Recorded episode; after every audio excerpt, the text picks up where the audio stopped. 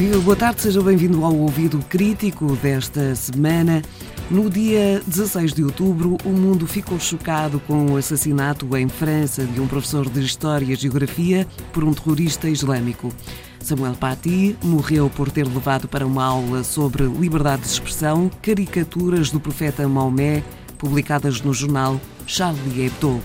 O ouvido crítico de hoje é uma homenagem a este professor que foi morto por cumprir a sua missão de educar para a cidadania e para os meios de comunicação. Joana Filol, bem-vinda. Vamos então falar sobre este episódio que hum, deixou incrédulo o mundo. Vamos começar precisamente por hum, perceber qual é a ligação entre o assassinato de Samuel Paty e os mídia. Olá, Noémia, boa tarde. Olha, eh, realmente este é um caso que tem tudo a ver com os mídia, desde logo pela forma como tudo aconteceu. Portanto, há uma aluna que nem sequer esteve presente na aula, que chega à casa e que conta o sucedido ao pai. Como já disse, aquilo que ela conta não é verdade, é uma história inventada a partir dos rumores que ela ouve aos colegas e o pai desta aluna vai para as redes sociais denunciar o que aconteceu segundo esta versão deturpada. E ele não só denuncia, como faz um apelo à mobilização coletiva contra este professor. E é esta mobilização que vai acabar da, da forma triste que, que a gente já sabe. Uhum. Portanto, o que estamos aqui é perante um caso de desinformação, Uh, mas também um caso de discurso do ódio que acaba por ser amplamente difundido graças às redes sociais e que termina então com a decapitação de Samuel Paty por um terrorista islâmico que nem sequer tem nada a ver com a escola, que nem sequer mora no, no local onde esta escola está. Portanto, uh, é alguém que nem teria conhecimento do caso se não tivesse sido esta, esta mensagem espalhada pelas redes sociais e ainda por cima com conteúdo falso. E uh, esta aula que motivou toda esta tragédia era também sobre mídia. Era, isto é, é, interessante ver porque a França tem uma grande tradição de educação para os média. Ou, ou seja, o, a França tem uma grande preocupação de, de, preparar os alunos, as crianças e os jovens, para ler criticamente a informação que lhes chega através dos mais diversos meios de comunicação e esta preparação é feita desde os anos mais, uh, mais iniciais de escolaridade e acompanha-os ao longo de todo o percurso escolar e é também transversal às várias disciplinas. Uhum. A França tem uma entidade estatal que é o CLEMI, Centro de Educação para os Média e para a Informação. É uma entidade, é uma organização que tem já 30 anos e que é responsável por promover esta educação para os média na escola. Oh, Joana, falta-nos uma entidade desse tipo em Portugal? Uh, eu acho que sim, era, era excelente ter, ter algo como o CLEMI em Portugal, porque de facto eles, eles fazem um trabalho que é muito dinâmico, não é? Eles preparam os professores para ensinar para os média, disponibilizam recursos de uma enorme qualidade Promovem também a produção de jornais escolares e de outros médias escolares, como rádios, televisões, sites, enfim. E incentivam muito a utilização da imprensa na escola pelos alunos, porque se queremos ensinar aos alunos como compreender o mundo e, e como ter um olhar crítico sobre esse mundo em que vivem, é preciso usar os órgãos de comunicação social, é, é preciso usar os médias. E é nesse âmbito que Samuel Paty estava a lecionar, levou como exemplo Charlie Hebdo, Portanto, e é neste contexto que acontece toda esta tragédia. Sim, o Samuel Paty o que ele estava a fazer era a ensinar estas crianças a, a ler o mundo e ao mesmo tempo a ler os média. A aula do Samuel Paty enquadrava-se numa disciplina que é uma, uma disciplina que em França se chama Educação Moral e Cívica, será o equivalente em Portugal à, à Educação para, para a, cidadania, e o desenvolvimento que tanta polémica tem dado no, nos últimos tempos, não é?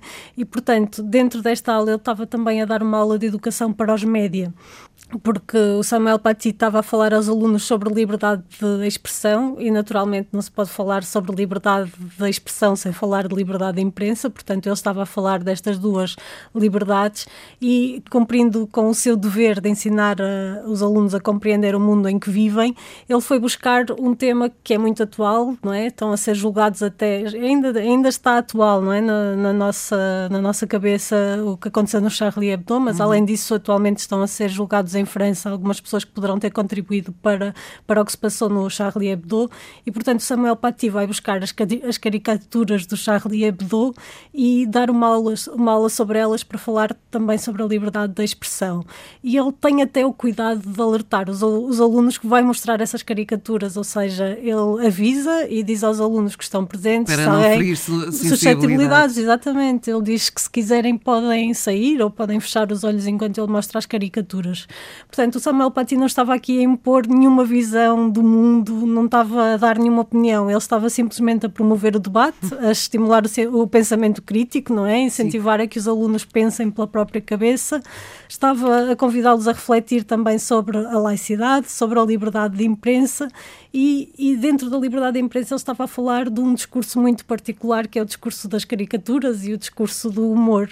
Portanto, ele não estava a fazer nada mais do que dar aos alunos ferramentas de, de cidadania, não é?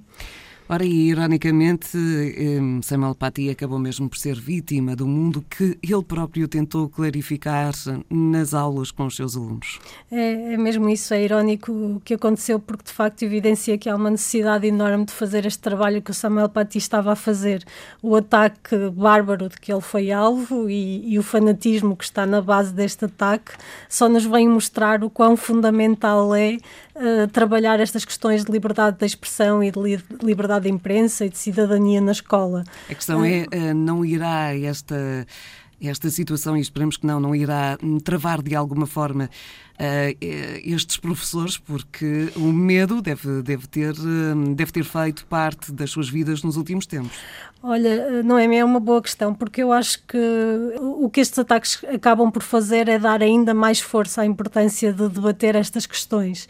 Em França, eu gostava só de referir isto, porque em França há muitos jornais eh, para crianças, e então eu estive a ver o que é que eles fizeram sobre este tema. Um dos, dos jornais, que é o Mon Quotidien, que se não me engano é para crianças aí entre os 7 e os 12 anos, ele explica exatamente tudo o que se passou, explica o que é a liberdade da expressão, e eles fazem uma coisa muito engraçada, que é põem uma caricatura, portanto, o que motiva isto tudo são caricaturas, e eles fazem uma caricatura que mostra o terrorista atrás do Samuel Paty com uma faca. Portanto, nesta caricatura, o Samuel Paty aparece a dizer que pena que não tenhas assistido à minha aula sobre liberdade da expressão, porque senão terias aprendido que nos podemos expressar livremente através de desenhos, mas não com uma faca. E, e, pronto, isto já diz tudo. E de facto, muitos professores estão a trabalhar em França este tema em sala de aula. Isso também tem a ver com a sugestão que vamos deixar agora aqui no final do programa. Muito obrigada, Joana. Já lá vamos a essa sugestão. Joana Filol, a trazer-nos então este tema ao ouvido crítico. Se dominar o francês e for educador ou professor, sugerimos-lhe que visite o site do CREMI, o Centro de Educação para os Média e para a Informação. Em clemi.fr encontra um dossiê especial com recursos para trabalhar com crianças e jovens, a liberdade de expressão e o que se passou com Samuel Paty. O Ouvido Crítico é um programa de educação para os média da Antena 1 e do Milobs, Observatório sobre Média, Informação e Literacia do Centro de Estudos de Comunicação e Sociedade da Universidade do Minho. Estamos de volta na próxima semana.